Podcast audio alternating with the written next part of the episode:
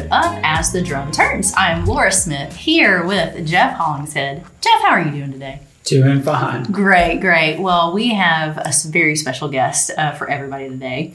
Uh, since we're just coming off of our leadership conference, we have Joel Manby with us. Joel, we are very excited. Um, we Thank just heard you. you speak uh, for a couple of hours, and um, we just think that um, we are so lucky to have you. Oh, thank uh, you. It's, here. uh, lucky Yeah, for me to yeah. be here. I appreciate it. So, for those who didn't, um, that weren't able to join us today, I want I want you just to kind of tell tell us um, who you are, where you're from, just your background. Sure. Well, my name's Joel. I grew up in Battle Creek, Michigan, and uh, I've spent my my career really being CEO of uh, four different companies from a business standpoint, uh, from a personal standpoint. I have I'm a father of five children and uh, married to Shannon, and just loving life right now. Where is Battle Creek, Michigan? Battle Creek, Michigan. so west side of the state. It's the cereal capital of the world. Oh, oh yeah, it's really? actually where I Kellogg's started. yeah. Now look, I'm Post- a big cereal fan. so Yeah, I it's actually- cereal. Channel. And actually, 130 cereal companies popped up within two years after Kellogg started. It was almost like the dot com boom back in the 1930s. Wow. And then they all went out of business because of consolidation. So that's that's Battle Creek is where most of your listeners, when they the older ones sent their their their bo- um, the box tops in to get toys from Kellogg's. back in the day when that happened. Sure. No, that was uh, this the, the leadership meeting this year is just phenomenal, and I, I think it could really couldn't tie any better into to our culture. And you wrote a book that really ties into what you've been doing over the last couple decades now, called Love Works. It's the name of Yes. your books, and you've spent a lot of time here with us today speaking about those seven words of love and and how they're applicable to our business. And I thought you did a really good job at the beginning of really telling the differences between love, the verb, right, Right. And, and agape love, and how that's very applicable, and how we can apply it to every aspect, and apply it to our five principles. You know, we've we've spoke some about that: safety, quality, kindness, cleanliness, being a go getter. And you don't think about the word love because society's changed it a bit, but uh, it's it's certainly applicable. And and love doesn't mean you're a pushover No, doesn't mean that you just let everything go. It means that you treat people with with uh, appreciation. You treat them with respect, and really, it just goes down to a fundamental belief that we should treat people like people. That's you know, we talk right. about that all the time and how important that is. So, why don't you just t- talk just a little bit about that and that those concepts? Sure, absolutely. I mean, at a very high level, uh, you, you nailed it, Jeff. That this this is not love the emotion, and most people understand. it. Like some of your listeners may not resonate with that ti- title because they think love and leadership doesn't fit. But we're talking about love the verb and how you treat people, and that that is very applicable to leadership. But I would say the book's also applicable to your personal life, just having the values at, at work and at home. But the, the reason I wrote it um, first of all, I think I'm one of the few people that's lived in or worked in two entirely different kind of cultures. The auto industry was very autocratic and it wasn't loving. Then I worked, I led in the SeaWorld, uh, SeaWorld and Herschend Entertainment, which were very much servant leadership focused. And so I've seen both. And to your point, people think it's soft. It's not. It's actually harder to lead as a caring leader and still hit your financial numbers than it is to not care.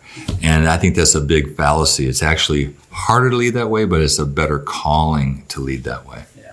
And I couldn't agree more with that. I know for me personally, and we're all on a journey, right? We're all trying to get better, and that's what today's about. It's what this podcast is about, really. But when I was younger, I just didn't think about it. You know, it was just we're going to patch this concrete no matter what. 24 hours a day, we're going to bang and clank. And it's Yeah. just the way you're going to, we got to make it happen. And it, for different reasons, obviously weren't public, but as a private company, uh, and you take on debt, you got to meet numbers. It's the same. It's the same. It's thing. all the It- same. it's all the same. But you, you know, I really am appreciative, uh, and I, to my mind, it's a God thing that that we made the conscious decision to to start making culture super important. Right. And over the last, I don't know, seven or eight years, we've made it important. And you don't turn a ship on a dime. And you got to start leading by example and changing the way you do things and changing the way you react. My natural inclination is to react right there in the moment. and not maybe be as thoughtful as I need to be. But but I but I've helped change that. You know, over time, not perfect, but uh, working on it. And, well, none of us so are I am perfect. certainly thankful for that. And I know in reading your book, you know, similar similar circumstance. Yeah, absolutely. I, I I applaud you guys for what for what I have seen here at SRM. It's just a very culture focused company. You have your five principles that overlap quite a bit with LoveWorks, but uh, it, basically, agape love is is come comes from the Bible. It comes from 1 Corinthians 13. It's it's the definition of how Paul talked about love and Jesus talked about love. And and I've just been lucky enough to use it in work as a leadership principle. And that's that's really what the book's all about. Kind of interesting side note on it though. I I thought I was the only one that thought there had to be a better way to lead than what I saw in the auto industry. But when our company at Herschend was on Undercover Boss, 20 million people saw the program mm-hmm. and we were just inundated with letters saying we are we expect more from our leaders how can we have a culture more like that that's why i wrote the book because i hadn't been i didn't see great cultures and you you have built one here but I, I guarantee you people coming new into your company that have worked other places they haven't seen it till they get here so it's really important that the leaders model it so that that we can lead the way Jesus taught us to lead. And it's a it's de- it's definitely a work in progress. You know, we're yeah. not we're not perfect. We're yeah. we're trying it, and we we we do well one day, and we fail the next. Well, we all do. It, you know, part of the journey. You know, we're not perfect. Well, you know, it is. It's no one's perfect, first of all, but it takes something just to put it out there. Yeah. You know, mo- many companies don't even have a definition for their culture because a either they don't want to be held accountable to it, or they don't even know what it means the fact that you guys put those five principles out there and you're talking about them and you're holding yourself accountable to them, that says a lot about the company because many, many companies don't even get there to that point. Well, we certainly appreciate that. And, uh, you know, on a side note, just personal for you, I mean, you've had this really incredible career. Went to Harvard, graduated mm-hmm. from Harvard, uh, for you said it's for CEO for companies, not small companies, yep. huge organizations, mm-hmm. thousands, tens of thousands of, of, team members that that that you were responsible for. So what, what are you doing now? I mean, tell us. Uh, you know, you've been out of the corporate world for a little bit now, and so are you spending yes, all your time here? Or what, what's uh, what's Joel doing? Well, just just uh, in a nutshell, for those who don't know, yeah, I, I spent 20 years in autos, uh, Saturn and Saab, and then 20 years in theme parks with uh, Herschend Entertainment, which has all of Dolly Parton's parks, um, which obviously being a Nashville person and uh, she's in Knoxville, you guys all know about her. Oh, yeah. Um, and then with SeaWorld. So I'm 62 now, so I retired, left SeaWorld in uh, two years ago. And so ever since then, I really have dedicated whatever years God gives me left. I want to teach these values because I feel Jeff and Lora, it's a lot more than just a leadership issue. It's a country issue. And that I just think, frankly, the world and the country is heading not in the greatest of directions. Um, and that's not a political statement necessarily. It's just the way human beings are treating each other that is not good. Mm-hmm. So, to answer your question, I really spend my time either speaking about this, writing about it, or trying to help companies move more in this direction because frankly uh, yeah, on my deathbed i just hope people say hey he was about love and that's a good thing that's what it's all about that's what that's about. i think it's all about yeah, yeah. And, and, it's funny you say that you know obviously church has a role to play in society but we only spend a couple hours a week at church right. you spend the lion's share of your time on your job and right. if you can create if, if jobs and organizations and churches and everybody, nonprofits, whoever, if we're all contributing and kind of rowing the boat in the same direction where we're managing in love, that that leaves a huge impact on people. It's and it's huge. not just you know that's not necessarily religious. It's just treating people like people and being having dignity and treating people with dignity.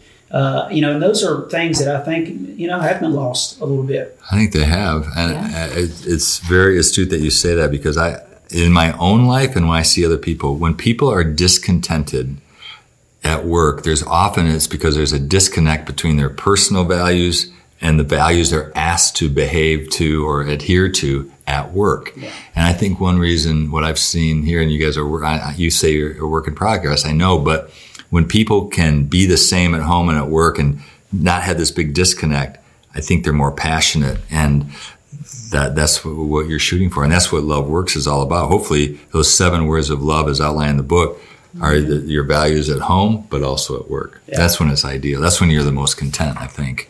I couldn't agree more with that. And the, the last thing that I thought was just incredibly impactful was your, you put the three, the chart up, three circles. We yeah. had, uh, you know, customers and financials and, employees. Uh, employees. Yeah.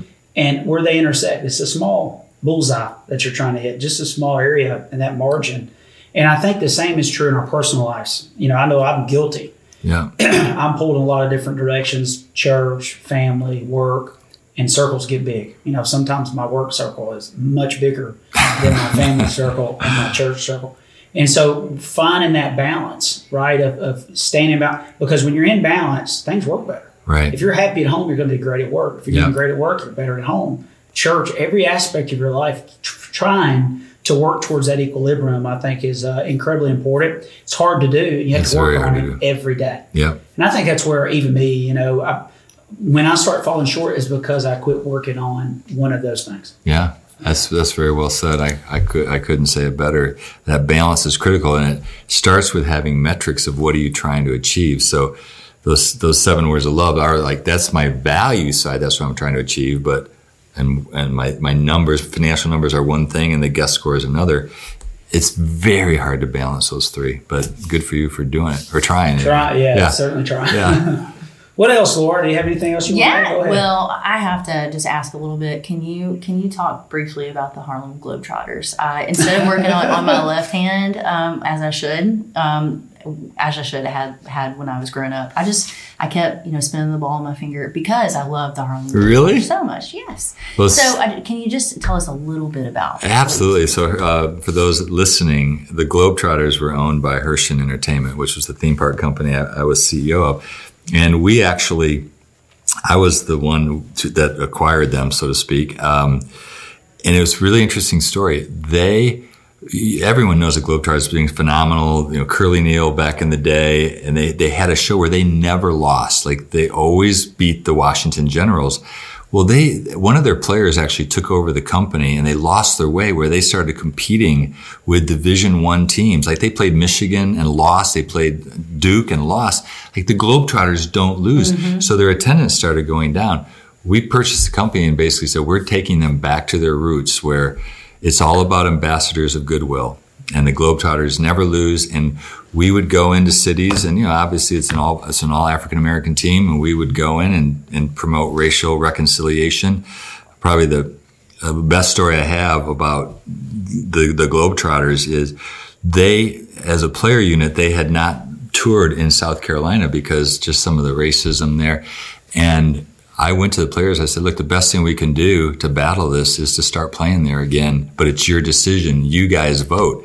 And they voted to go back into South Carolina, and it's been huge. I mean, they sell out, and it's just a great reconciliation story that I think the world needs a little bit more of that too. But they're, they're a wonderful team, and they're wonderful people. They're wonderful human beings well, we can't wait to read about more about your experiences and um, and your leadership. So we select a book uh, to study for professional and personal growth, and we'll be going. We'll be unpacking Love Works. Sweet. So well, I appreciate uh, it. Everyone that received weeks, one, yeah. uh, you know, today. Um, if you did not receive a book, we will be happy to send you one. Just reach out um, to Allison or myself, um, and we will send you a book. Uh, oh, so we'll connect you. with you on that. All right. Well, thank you so thank much you for joining much. us. Appreciate I know everyone's um, busy and. Uh, I, I, I, value your time so well, much. So, yours. Thank you. Yes, thank you very much. Everybody Thanks. have a great week. Thanks, guys.